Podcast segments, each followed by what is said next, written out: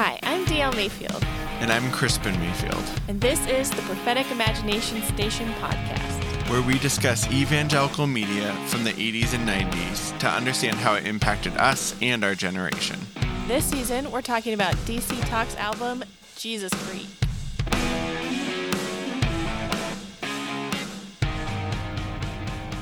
Y'all, we made it to the end of the Jesus Freak season. Well, I guess we haven't made it yet. We Yeah. have another hour ahead of us. and we're compressing some things, right? Yes. Yeah. Yeah, we're going to tackle the last two songs and the bonus track. Oh, yeah. I'm so excited for today. I know. So excited. So, I mean, basically, just to, you know, set this up so we're all on the same page, there is tons of anti trans legislation going on throughout the U.S., Uh-huh. led by Christians. Oh, that's, that's where you're going. Okay. I just feel like the listeners deserve to know a little context. okay. Um, also, you know, there's been uh, um, a series of shootings um, between individuals, people claiming stand your ground. I feel like we just should let people know that this is like the world that we are in right now as we're about to talk about these tracks. Okay. Because, you know, there's a lot of uh, a lot of emotions around that. So you're feeling a lot of emotions. That's what you're saying. Yes. Good. Okay. I think that's helpful to get into this. But yeah, I mean, when we started the Jesus Freak season, we knew it was going to be intense. Remember, we were making all those memes about religious trauma and Uh-huh. Jesus Freak. I've been having fun making some TikToks about it. Um, and we've sort of petered out, um, is what I would say. is there a technical term for that? Um, petered out because we've just been processing our own religious trauma along the way. Is that yeah, what you mean? Yeah, like how long can you do this in Mm-hmm. a row? And so I, I think it's great to couch this in the reality that like we're tired, we're angry, we're dealing with so much stuff in our lives, but then also in the headlines. Mm-hmm. And you know, not to get too quickly into conspiracy corner with DL, but right, there's real threads to Jesus Freaked album, which came out in 1995, and like the anti trans legislation, Mm-hmm. you know, that is basically criminalizing any gender expression outside of Christian, you know, heteronormativity in really, really upsetting ways. So, you know, Right. Yes, definitely. And um, yeah, and so I, I think that is like just some of the backdrop to this. Um, so yeah, I just wanted to prepare people because we're in a we're in a headspace. We're not coming in like, oh, let's be curious about this. Like, No. or at Oh, least I'm not. No, okay, so this is I do need to say something. I don't know exactly what you're going to say, but I'm like I have a th- I have a sense that this is Krispin when he's been pushed too far. I don't know if people are into the Enneagram, but Krispin's Enneagram 9. He's very chill mostly. Mm-hmm. Um and then when Krispin gets pushed too far, he snaps. Mm-hmm. And um I love it. I love it when Krispin snaps. I'm here for it. um so I I have a sense that today we're going to see um intense Krispin, which I always love. So We'll we'll see. we'll see I how it goes. yeah. Okay. part of it was um you know we just these last couple of songs are pretty skippable like this album is full of songs that you're like oh yes that takes me right back and then there are these songs that it's like yeah i kind of remember that so You want to give the titles really quick? yes we're gonna talk about what have we become in mind's eye In my mind's eye, right? yes You said it weird. uh, mind's eye Oh. is what it is Okay. and um alas my love Which can we just go out of order and talk about that one really quick? Because this is the one. I feel like it is This the is the perfect one. ending Okay, fine, okay, to bring it okay. back around to other uh, Christian artists we've talked about on this podcast before. Oh, okay. Just as a little little teaser. Okay, so yeah, I think we should start with what have we become? Okay.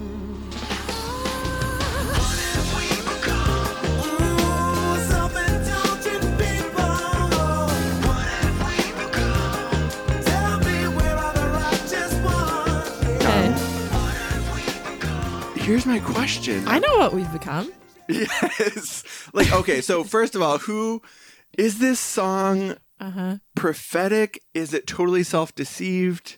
Like, just to give it uh, listeners a, a kind of a gist, is like it's saying that things are not okay in families, in I think in Christianity. In Am- America, I believe. I'm not sure. That's the question. Like, is it to America or is it to the church? Yeah. It's pretty unclear but there is this element of like what have we become like in a world that is degenerating Uh-huh. so that to me means it's targeted towards christians And where are the righteous ones? Where is the remnant? Like this is the shit I grew up with. Okay. Uh-huh. yes you were more triggered by this song i was more triggered by the next one Okay. but we'll get there yeah i mean it's I, I I wasn't sure. I do feel my opinion is that this is one of those like calling out the church songs. Okay. Yes, but it is hilarious if you think about again the actual audience, right? So there's two mm-hmm. layers here. This is like this is just like boomer shit right here, right? Uh-huh. What have we become? The world is, you know, degenerate and I mean what's interesting is like the first line is really arresting, right? Because it's about well should we just read it? It says Yeah. a, a preacher shuns his brother because his bride's a different color and this is not acceptable. His papa taught him so. It was love that he'd been preaching but this was overreaching. The boundaries stretching further than his heart would choose to go. A preacher shuns his brother because his bride's a different color, and this is not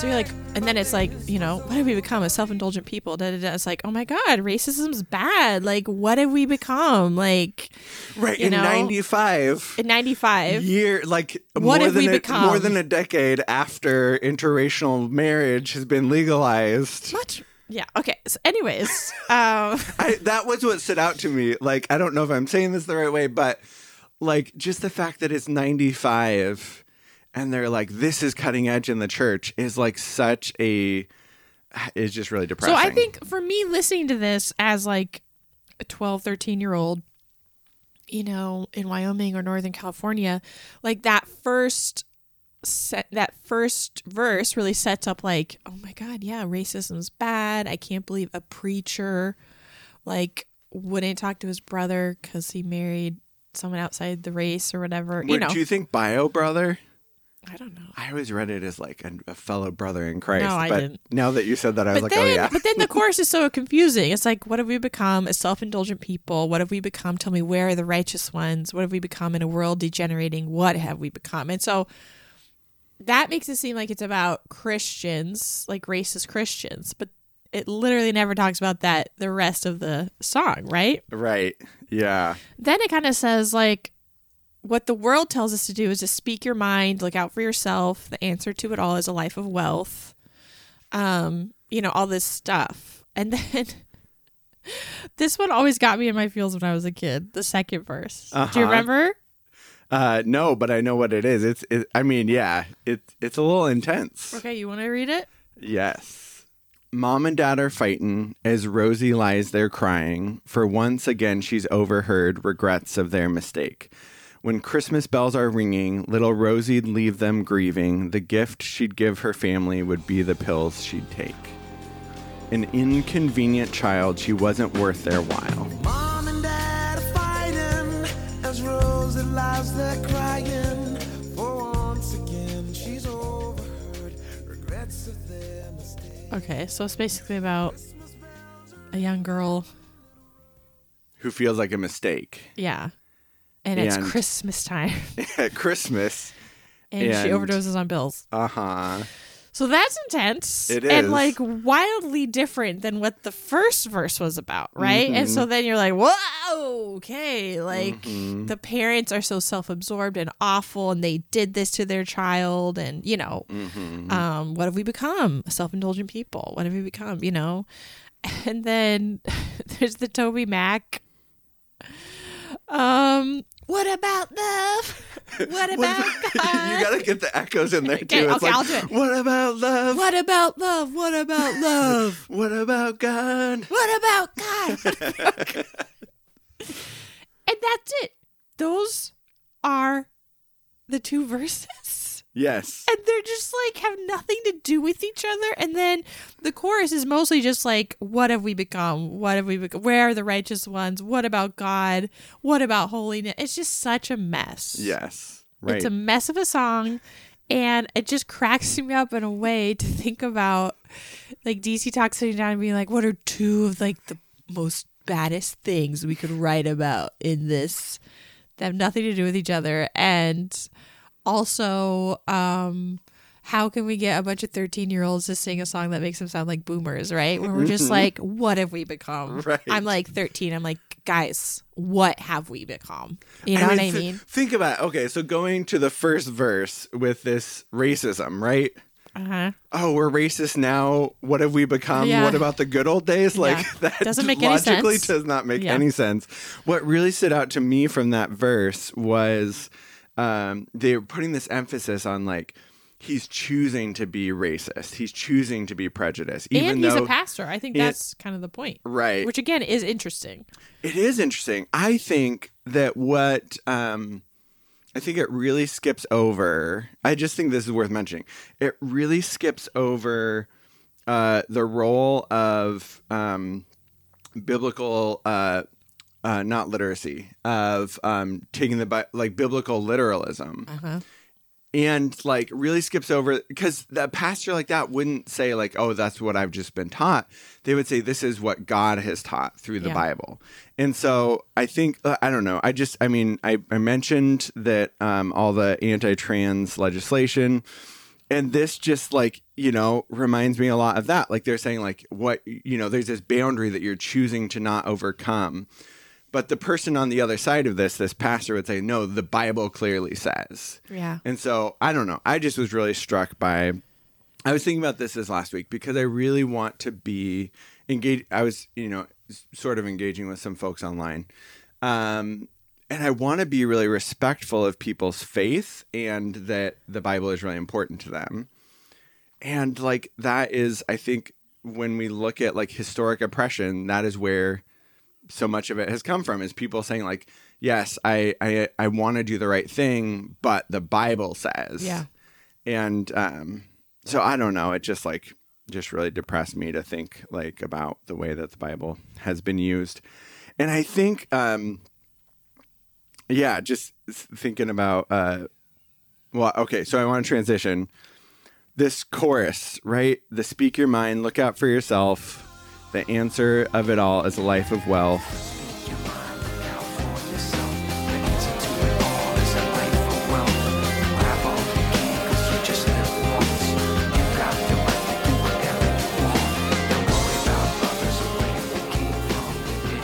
like this That's what the world says. that's what the world says but Yeah. this is i don't i i uh, i want to be generous but i'm not feeling very generous this is like what i hear from conservative christians right speak your mind like you have to take care of yourself you have the right to do whatever you want as Yeah. long as it's not changing Dave your Ramsey. yeah, right. Mm-hmm. Remember Brad Stine? I was just thinking about Brad Stine. Maybe listeners know. He's this Christian comedian. Mm-hmm. And his whole thing is just like, w- you know, like I was looking at some YouTubes and I was like, when did it not be okay to say fat anymore? Like, why can't I say, you know, like, and Is this, he the laugh your way to a better marriage guy? no, but similar thing, right?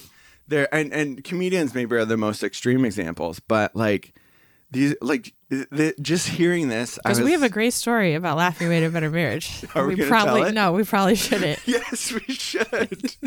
Danielle, we're gonna make we're gonna make it the season finale. And then you have to tell it. Okay. How explicit are we gonna get? So Danielle's parents Danielle's parents uh, we were house sitting for them. And I don't know if anybody else has this experience, but if your parents are evangelical, they probably pressure you to watch like Christian movies, listen to Christian music. Like that's one of the main ways they like check in on your relationship. Like, have you seen the new, you know, Fireproof? Like with Kirk mm-hmm. Cameron? Like you want to watch it? You want to watch it with us? You want to? My parents kept pressuring us to watch this video called "Laugh Your Way to a Better Marriage," which is just complimentary and white Bullshit. male bullshit Christian comedian laughing about the differences between men and women. And Mm-hmm. I don't know why we felt so pressured and we were house sitting for them. So we're like, Uh-huh. I fine. Think, I think we were just like we were in such a weird place. I don't think we'd been able to. We had just gotten married. I was 21. You were 23. yeah. And I think we hadn't like formed in our mind like a boundary of like, oh, if like what's maybe helps them is not going to be helpful to us. Like I think we were more open minded back like then. even books like Love and Respect, I was like, okay, none of this makes sense to me. hmm Um, and also like the gender binaries obviously never, ever, ever made sense to me. So most of this was just like, what? Right. So this laugh your way to a better marriage guy, I can't remember his name. Uh, basically, it like it's just like imagine an hour long stand up about the differences between men and women, Uh-huh. but like with the authority of the Bible. It's a full seminar. Okay, here's what it says. It says you will experience all the facts and side-splitting fun of Mark's look at life, love, and marriage. So his name's Mark. Oh, Mark Gungor, which is interesting. I know, right? Gungor, not that Gungor, guys. Different Yeah. And so we started watching it, but we got bored, so we started making out. And And just- one thing led to another. as y'all know, We were laughing, but like we, we were just having sex on your parents' living room floor. while. Mark Gungor told us how to be good men and women, I guess. in the background. Yeah. And that's our And that's our story. that's our connection. It was to Mark, great. I love Mark it. And then we just Gungor. turn it off. We're like, this is bullshit. and then my parents asked us if we watched it. We're like, yeah. Yeah, and then they like every time they brought it up for a while, and every time they brought it up, we would just like We'd be like, yeah, we watched it. Uh-huh. Anywho, yeah. oh, get back on track, Krispin. Okay. Um. Yeah, I just I mean this like I'm wondering like are they just self deceived or are they like or are they prophetic you know? Because everything they say in this chorus too is like speaks directly to like political conservative politics. You know don't worry about others or where they came from you know? Yeah. so but i i think that it just is also like speaks to the um discord between who uh christians think they are. When i say christians i mean like dc talk being co- sort of like you know the height of like christian publishing and music at this time and like what their values actually are which we've talked at length about Yeah. I'm like, I could, like, I feel myself, I could go into t- in two directions, right? I could get really into pulling apart this song Mm-hmm. and what it means. But then there's like this other part in my brain that's just like, this is all gibberish. They didn't really have anything they were actually saying. And, you know, this is like a precursor to Fox News. It's just like, let's just throw a bunch of semi inflammatory shit at the wall and see what sticks. Knowing that people who are Christians love to sing loudly and lustily about what have we become self indulgent. Not me. I mean, everybody else, not me. uh-huh Um, exactly But what have you all become? You know, so Right, yeah. that's why I'm like, it's actually not really worth unpacking because I'm like, it's such a mishmash. There is Mm-hmm. no s- real central theme. It's just, wow, everybody Right. else is doing it wrong. Hmm I mean, I gotta say, like, I was listening to this song. I know that I'm taking uh, artistic, ethereal intent totally out of this, but listening to this song, Shame on you.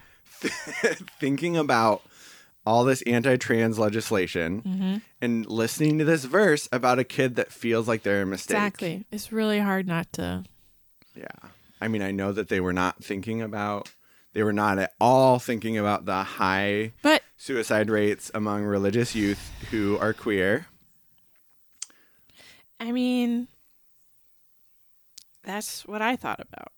And it's really hard to just sit with that reality that so many kids are growing up in Christian homes right now where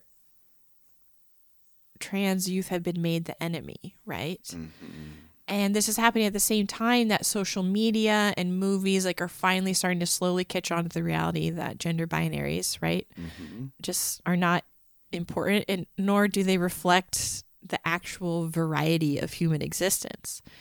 And so for me, I feel like we are at this horrific crossroads where ki- kids are somewhat getting access to this information and yet they're in homes in churches in christian schools where they're just hearing the most vile things, right? And yeah, the the rates of suicide for kids who grow up in you know Christian religious households who are gender queer who are you know all these like it's so high. It's so depressing. Yeah. I don't know what to do. Yeah, and I I think um it's just like, you know, that that Toby Mac part, right? What about love?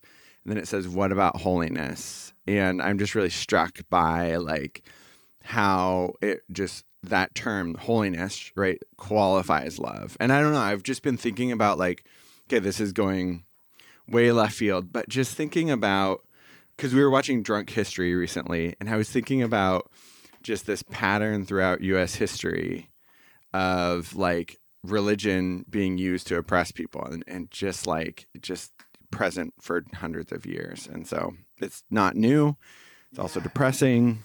Well, you know, I think like if we want to slowly transition to the next song, I think a better th- the way I've been conceptualizing this album, and I know we've talked about this before, but this album, in so many respects, was DC Talk trying to package the Billy Graham revivals like mm-hmm. into an audio format with some loud guitars that would reach drums. teenagers. You know what I mm-hmm. mean? And so I think this song is very much like a preacher style. Like you tell two weird anecdotes that don't actually match up. Right? You say a mm-hmm. bunch of things like, "What have we become?" You know, like Right. there's no actual like. Th- uh, to, so yeah, so to me, I'm like, yeah, this seems very Billy Grammy, crusady, revivally, like whipping up some emotions. You know, like we mm-hmm. gotta do something about this culture. You know, Right. so that's what I hear. And then obviously the next song is basically the Billy Graham song, isn't it? it is. Yeah. Literally, because Uh-huh. there's a Billy Graham quote in it. An audio clip, right? Yes. Uh huh. It's called Mind's Eye. And I, I want to hear how you would summarize this song. This song, yes. um, it's an excellent look at thought reform on and how to brainwash people. How to how to get people to brainwash themselves. That's what hmm. thought reform is. Mm-hmm. You get them to listen to a voice inside of them. Maybe it's Chairman Mao, maybe it's Billy Graham's version of Jesus, but you get them to create a relationship with this disembodied voice that they live their life in relation to instead of listening to themselves. Mm-hmm. And again, for people who grew up evangelical, you're like, yeah, that's how everybody grows up. No, it's not. It's not. if you grew up with Billy Graham being someone revered in your household, like, spoiler alert, you've been exposed to a lot of thought reform tactics. Um, I, I would say he's one of the most successful people to employ these. And I think this song, Mind's Eye, is just such a good look at that.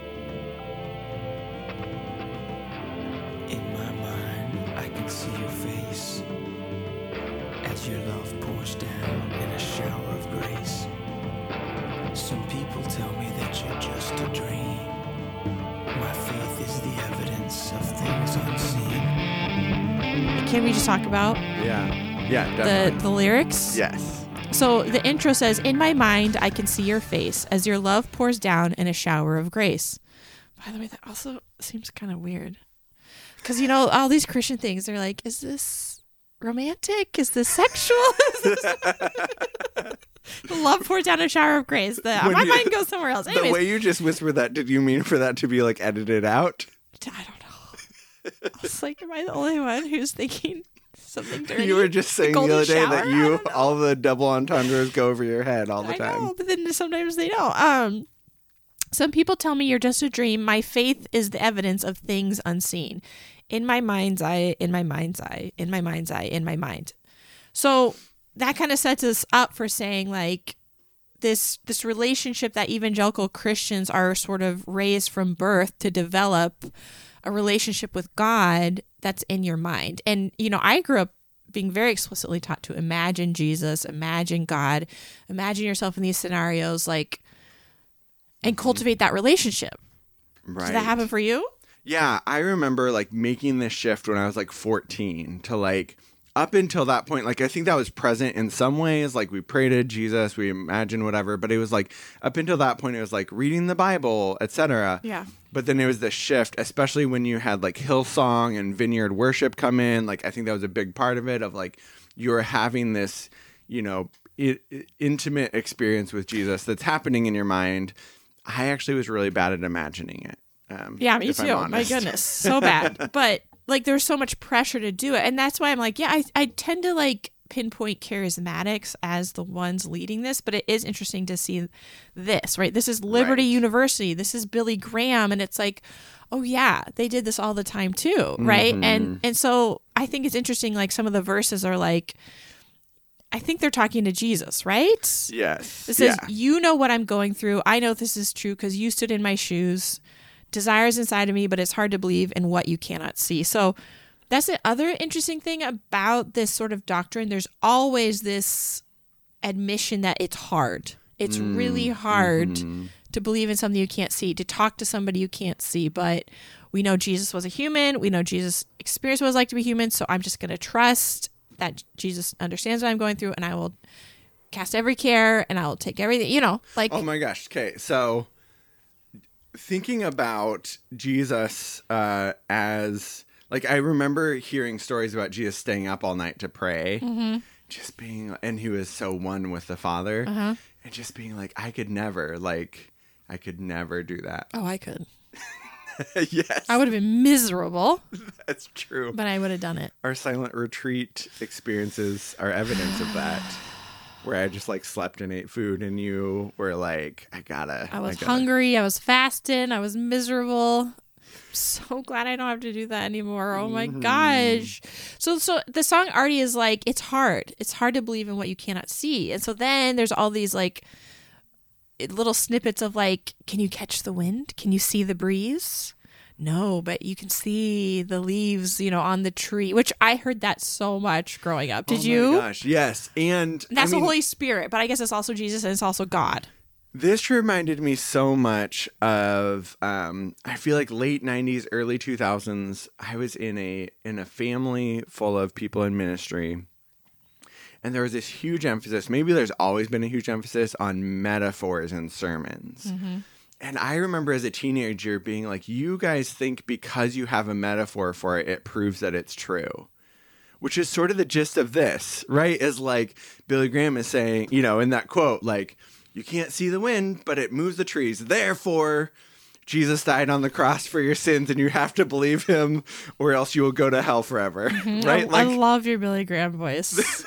so I- intense. I was like, I'm triggered. I am, I am triggered, but that's you got I, intense white male energy all of a Oh sudden. I love it. Keep going. I, I, there is a, a f- small flame of, I, I'll be honest, of Yeah. hatred that is like growing in my heart towards Billy Graham. I was gonna say, let's let's unpack this for a minute. Tell tell me about Billy Graham. I I think that um it's I was thinking about this. I think there's so much. I think I think in a lot of ways Billy Graham is really touted as a really sim- simple man of faith when actually like whether it's like his uh um interactions with presidents like whether it's trying to whether you know, this- Sorry, I just took a picture of you all Yeah. because I love when Krispin loses his shit. Okay, anyway. uh, whether it's, I mean, really like this, the Billy Graham Crusades, right? And use that word Uh-huh. uh, to basically harness political power, Yes. like trying to harness the next generation. Um, anyway, I just, but I, I I'm think, sure he didn't mind at all the fact that he was lauded and everybody thought he was the world's best man and they built shrines to him at Wheaton and Christianity. I'm sure he didn't mind that. No, and even like this element of like uh, you know there are lots of yeah. Anyway, um, and I think what really what I was reflecting on this and what it even felt like as a kid, it felt really gaslighty. Mm-hmm. What felt really gaslighty was I'm going to show you how how Christianity is true it's logical, it's rational, you know, here's a metaphor that proves that it's true. You know, I think about like like, you know, Lee Strobel and like Yeah. and what's so gaslighty about it is like you're saying that it's faith, but you're saying like, but it would be really stupid and illogical to believe anything different. Exactly. And I remember just even as a kid feeling so like confused about that. And um and that's really what pisses me off is um Well, and I think that's like the underlying thing about this supremacist worldview of Billy Graham's, right? It's hard. Only the real people can do it, and you have to work really hard at it and always be checking in with God. And yeah, it's just a small select few that Right. can do it, get that can hack it, that can, and yeah, and therefore we are the only ones deserving of of going to heaven. And so I, mm-hmm. I just think like it's so bad. Like Billy Graham's a bad man. Hi- mm-hmm. His his theology is very violent, not to mention all the horrific political shit he did and the, his family legacy, right? With Franklin. and Oh my everything. gosh, I had forgotten about Franklin for a minute Yeah, there. Franklin Graham was like my mortal enemy for a while. Um, Remember, remember when you made a fake Franklin Graham Twitter account and Yeah. messaged me and I was and I had no Yeah. idea who you were. I was trying to cyberbully Franklin Graham for a while. yeah. I think It didn't work. the, the, He's still going strong. Oh He's still a millionaire. I- Making his money off of hating Muslims is is great. It's great, guys. Everything's so great, and we I- have nothing to be upset about I have at one, all. I have one last thing to say about Okay. this song. Is um and that that like message, right? Is I think it summed up, up well when people will say things like it takes more faith to be an atheist. right? People will say that or it takes more faith to believe that Do they? Yes, I've heard that before. Listeners, back me up. Please let us know if you've heard that Because we can see the wind in the trees. Exactly, Okay, right. okay. And it is it's like they're like you know, the idea of a like um a god creating everything makes more sense than it just coming out of nowhere, Yeah. right? But the message there is like, okay, so you're saying faith is a good thing. And I think even this line, it's from I looked it up. Um it's this verse, right? Uh that says um faith this is Hebrews 11:1. Now faith is the substance of things hoped for, the evidence of things not seen.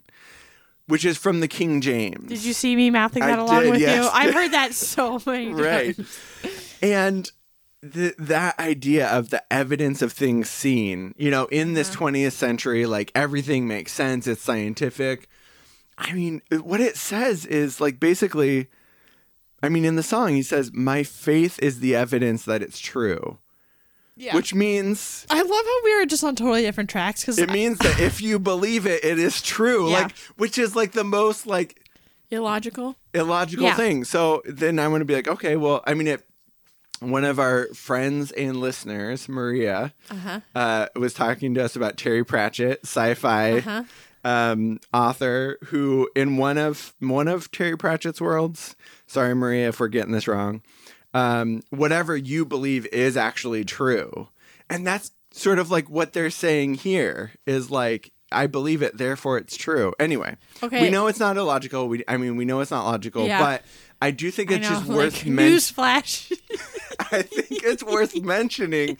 Like, what is it like growing up in that, where you're given these conflicting messages of, you know, you have to have faith. It's not something that is clear. And also, if you grew up during this era, there were lots of messages of like, it is really clear. Okay, this is maybe coming from a dad. Uh-huh. Who was a science teacher who believed in creationism and young Earth? Your and- dad, yeah. Yes, my dad, and you can prove that creation happened. I mean, Okay. it is all connected. It's all illogical. You said, what happens to kids who grow up in this sort of like gaslighty, toxic stew of all of this? Mm-hmm. Um, and I was just looking at my bedside drawer today and all the meds I take that barely help me function. I was like, oh yeah, high blood pressure, um, you know, mental illness as an anxiety disorder. I also have to take something to help me sleep at night because I'm so stressed out in my sleep that I grind my teeth and have horrible pain and and then I also have to take something if I ever do public speaking. So I was like, okay, yeah, that's that's it. That's what happens. But I kind of want to veer off and talk about just sort of like the explicit teaching in this song of how to um, listen to another voice that's not yourself, right? And so some of the verses say things like, "In my mind, I'm where I belong." As I rest in your arms, and like a child, I hold on to you. In my moment of truth, I do.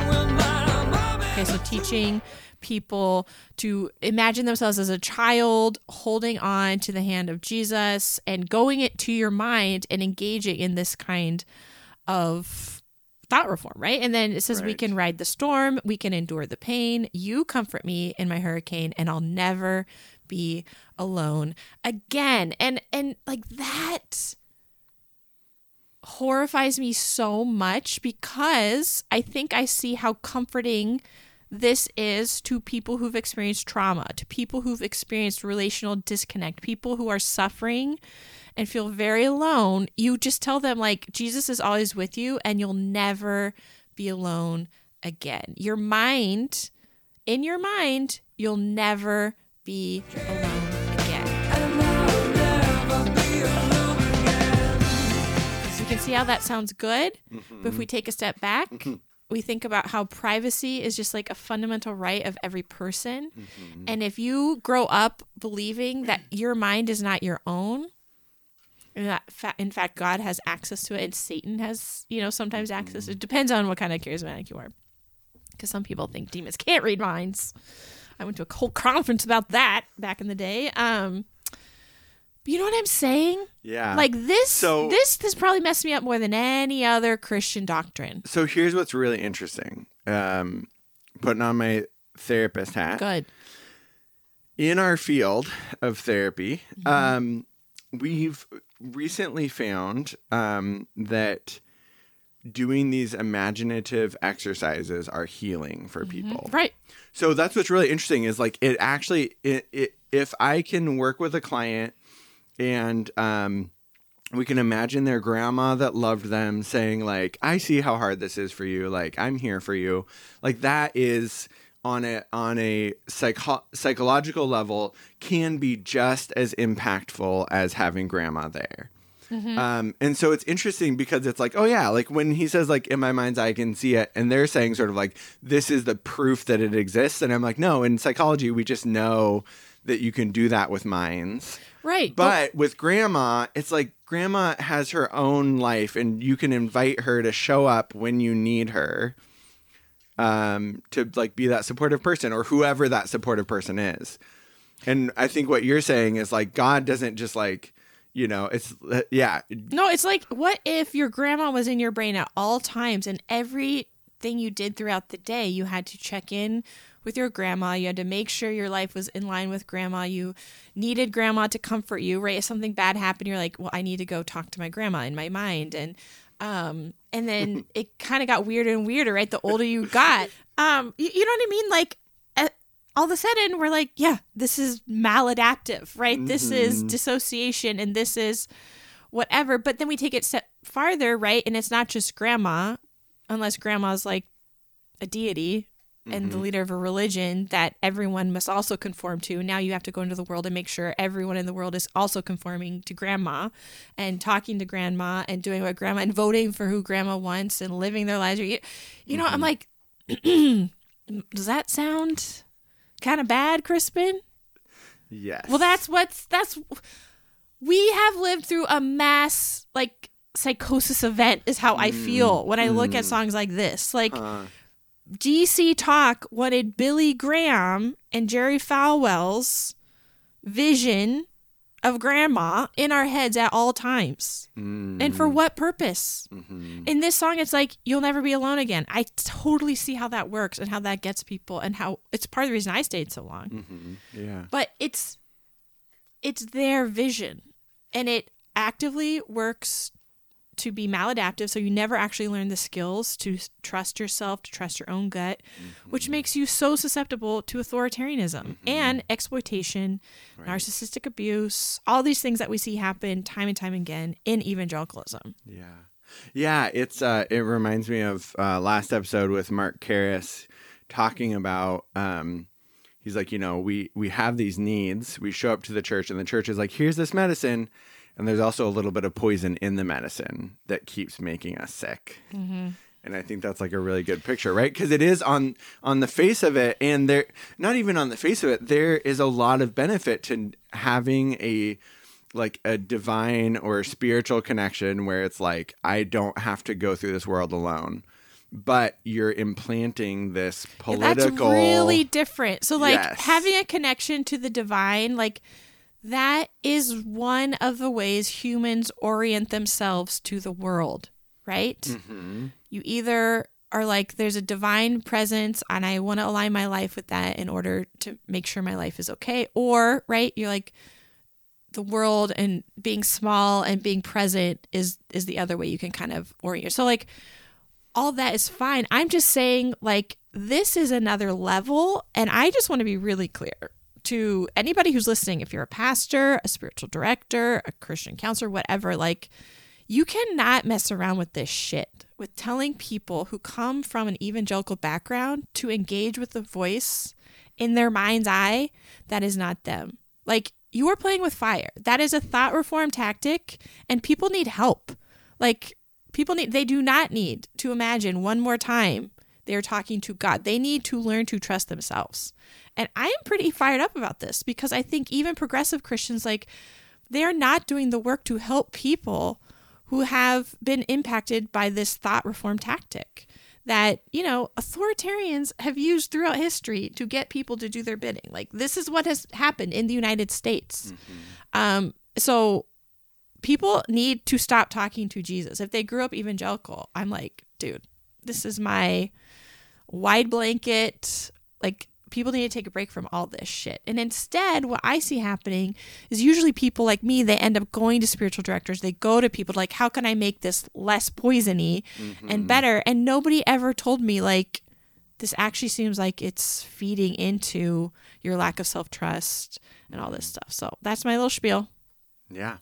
What I'm saying, I need people to take this seriously. Like, we have undergone psychological tactics to make us not trust ourselves. Mm-hmm. And under the illusion, like, you'll never be alone again and you'll be happy. And it's just like, I'm here to tell you, man, it did not make me happy. And only finding love when you align yourself with that voice of Billy Graham inside of you, like, that's so bad and mm-hmm. so detrimental to actually being a human who's engaged in the world and who takes responsibility for their own actions in the world.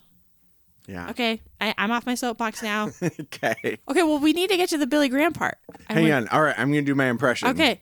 Can you see God? Have you ever seen him? I've never seen the wind. I've seen the effects of the wind, but I've never seen the wind. There's a mystery to it. It's pretty bad. How'd I do? Bad. Oh, I asked after you answered. I thought, in, in my mind's eye, that was spot on. Wow. Can you see God? Have you ever seen it? I've never seen the wind. I see the effects of the wind, but I've never seen the wind. There's a mystery to it.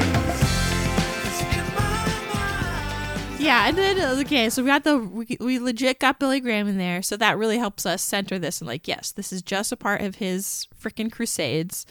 Um, that's all this is, but it is sad. It's like in my mind's eye, I see your face, you smile as you show me grace, um, and I just feel sad for people who are like, this is how I'm going to get comfort in the world, and this is how I'm going to get through the world, and it seems really, really good, and I just am like you know, in two years it will have been what thirty years since this album came out, but but many people have been in that kind of a space, trying to cultivate an inner relationship with Jesus. Um, and I just I don't see positives. Like I know again you're saying there are people who engage in these spiritual practices in ways that are helpful, which is why I think I've shied away from really looking into this. But then as soon as you start looking up brainwashing tactics, you're like, wait, wait a minute. When does that stop and the brainwashing begin? And I'm just like, well, here's a really good example of the brainwashing part, and that's Billy Graham. Yeah. Do you ever think about? I know that you've been down the Dobson hole. Uh huh. Oh my gosh. TM. No. No. I'm sorry. um, we are getting off the rails today. Um, would you ever do a uh, a Billy Graham? You know, go down the hole of Billy Well, Graham. you. I thought you were doing that. I thought I you were the one. I, I, I mean, I wrote about him in my book Yeah. about that sermon, but I feel like there's so much. I feel like in so many ways. I remember those tapes came out oh, I mean, his saying, rabid anti-Semitism. right? Yes. But I feel like if someone were to do some digging, yeah.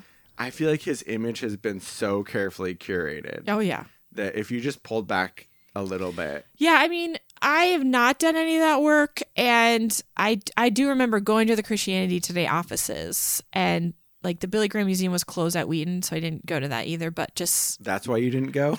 I mean, I wanted to because that was the first time I was like, this is really weird. Like this is really weird. The way we are treating him as like this hallowed figure and I think that's what sparked me to be like something's off. Yeah. Y- you know what I mean? Like Right, yeah, the ha- yeah. the hagiography of it all. I was like, mm mm. You're gonna have to tell me what that word means. well, just like This is what happens when you're married to someone okay, who's cut- smarter than you. No, okay, cut out all my uh, blatherings. But like a hagiography is like a biography written about somebody, but like all positives, right? Oh, like uh-huh. they are on the path to sainthood. And so since evangelicalism doesn't have sainthood, right? What we have is museums at Wheaton. museums at Wheaton and like the Christianity offices like so many pictures of Billy Graham everywhere. And so that's where I was Mm. like, I don't come from like a saint culture. So when I was surrounded by it, I was like, they made him into a saint? Like this seems really bad. Yeah. Um, to Uh-huh. me. And that's when I was like, I'm you know, I was already on my way out, but that was very telling to me. Yeah.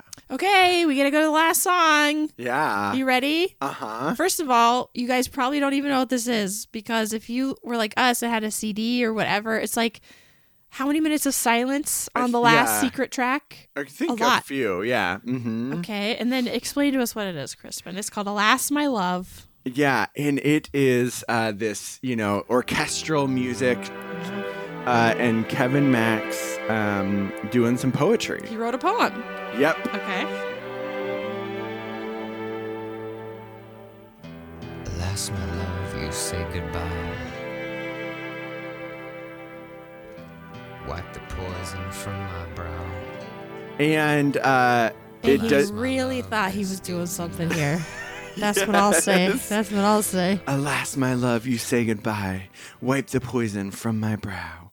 I don't even know you what this means. You were the means. target audience for It's this. true. So, like, did Mhm. you like this when you were? I don't think I knew about it really. Okay.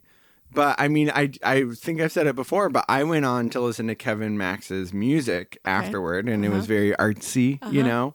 So yeah, the the first like four lines are like don't make a lot of sense to me, you know. uh, Alas, my love, you say goodbye. Wipe the poison from my brow, and my love, this guilty night, it gives me up like a foster child Uh huh. just this weird like gobbledygook i you know i'm kind of hearing it as like i feel bad about myself like i've made a mistake or something like that uh you know kind of artsy and then i feel like it takes this turn towards carmen Okay. land He, he goes full Carmen. yes like it just feels so like the the tone of his voice Yeah. right um It's very much like the witch's invitation, right? uh-huh Yeah. exactly No candle burning vigil could light the way. Darkness hit the ground like a fallen satellite. He wrestled until morning with human souls and dark angels. And there he finished his work on the third day.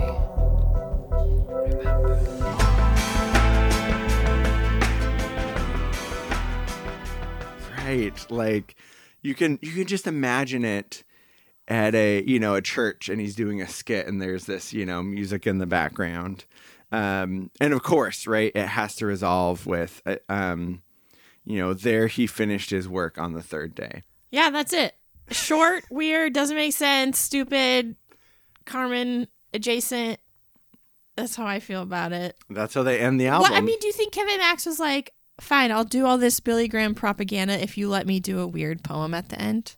I bet so. Because I yeah. do feel like he was like, "I need to do this." You know what I mean? Mhm, Like, I have to do something artsy, but it's very emergent church, if you ask me. That's true. yes, that I mean, like I said, a skit at church, but it also makes me think like of like candles lit and weird velvet Mhm. couches and right a Good Friday service, Yes. right, Oh, where you go like candles go around and like the stations of the cross, but they're like all artistic pieces by like the artist in residence, and then Yeah. you know the the poet the poet in residence Yeah. doing this thing. exactly. But I mean, it's one way to end an album, and we have finished it. Oh my gosh, we made it to the end. it is finished. We've finished our work. that was good, Krispin. it's finished.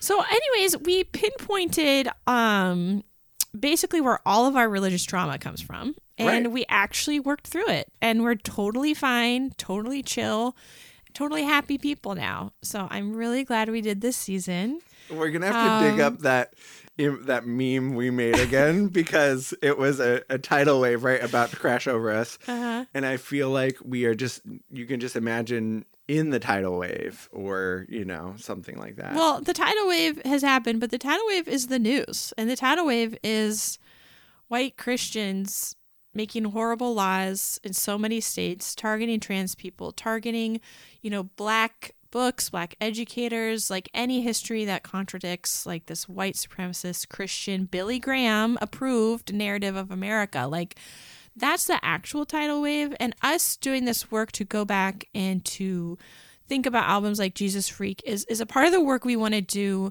as a way of um, dealing with our own religious trauma, but also as a means of harm reduction, right? As we don't want to perpetuate these narratives we were fed and given by folks like Billy Graham, DC Talk, Liberty University, Jerry Falwell.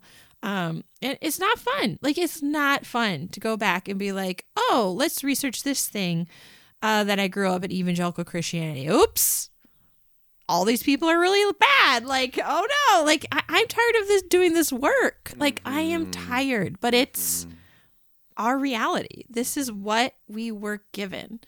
Um, and I think it was really important for me to address some of the books that came along with this album um, and just that whole martyrdom complex. We didn't even really get into it as much as I would have liked, but it's so problematic, and and the threads have just grown as far as like this approach to engaging with with culture. Being a Jesus freak now means being like horrifically anti-trans to the point mm-hmm. where you want people to snitch on their neighbors and have their you know gender nonconforming kids taken away from them. like that's where we are at. Mm-hmm. This is happening in the state of missouri. Like this is happening in florida arkansas. Like people are moving from these states. Like it is happening you guys we've got to do the work and stand up to the people in our lives who believe this awful, awful way of being in the world where they're the only ones who are right and everyone must convert to their way of life. And it's it's totally related to Billy Graham. It's totally related to this album. Um, we have to do this work if if we want it to be okay for our kids to thrive and survive. So, Mic drop. Um, That's I think that's a great way to end this series. I don't think that there's you know, we could go on and on. Um, but we'll have more conversations in the future. I think that looking at like, yeah, what were all these dynamics in the nineties and how are they still present today? How have they played out? I think is just so important. And I think um yeah, I, I think the theme that we keep coming back to here is that piece of like self trust. I think that's so important, actually, not only for our own health, but for us to be able to make ethical decisions Yeah. as well. Exactly. Um, so we are going to take a little break, and we're just so grateful everyone who supported us on Patreon. Um, we're still trying to figure out like how to make this work as far as like mental load and and making a little bit of money. So we're we're figuring some stuff out.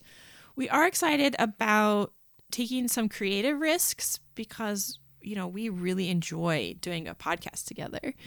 But as we've mentioned in the past few episodes, like we're kind of tired of trying to study and figure out like what's wrong with white evangelicalism. You know, like we've been doing that for a while. Um and so we are going to do something new for our our next season and I don't know if we actually want to talk about it right now if we still want to like you know, we could talk about our Patreon only episode later too. Yeah, that's what I was thinking. Um, but just know like we're we are hard at work and we're very excited about our next project. It's going to be a bit of a pivot, but I do think um, it's just it's time, and you know we can always come back. There's no um, lack of evangelical artifacts we could always talk about. We could come back and talk about. Um, you know, Yeah. We're really excited to keep having conversations like we've been having this season. Um, and, you know, there will be some changes as well. So we're so excited. But thanks for being on this journey with us. If you liked this season, um, you know, share it. We always forget to ask people to like, like, rate, and review our podcast, but those are all things that really help. Um, we've just been slowly and steadily growing, and uh, yeah, it's just nice to know that there is this community um, of folks struggling along.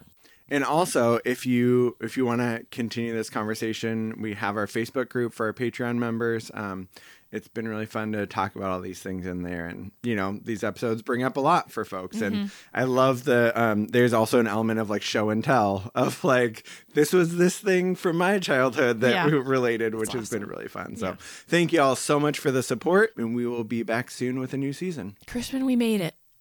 We made it through the Jesus Freak album. I know I'm so proud of us. it is a, a pinnacle. This is this is a lot of tracks. I'm gonna go eat a cupcake.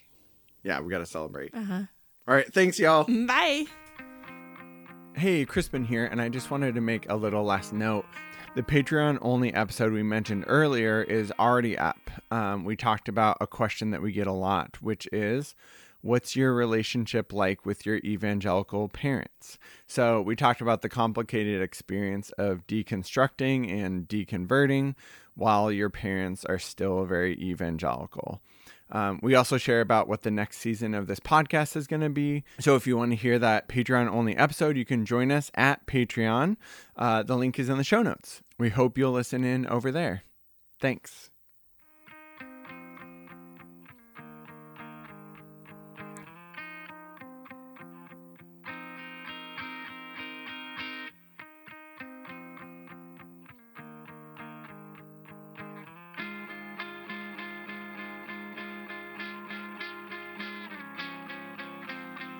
This has been an episode of the Prophetic Imagination Station podcast. Become a Patreon supporter for as little as $1.50 a month and join our community with extra episodes and a Facebook group to talk about Jesus freak, religious trauma, and growing up evangelical.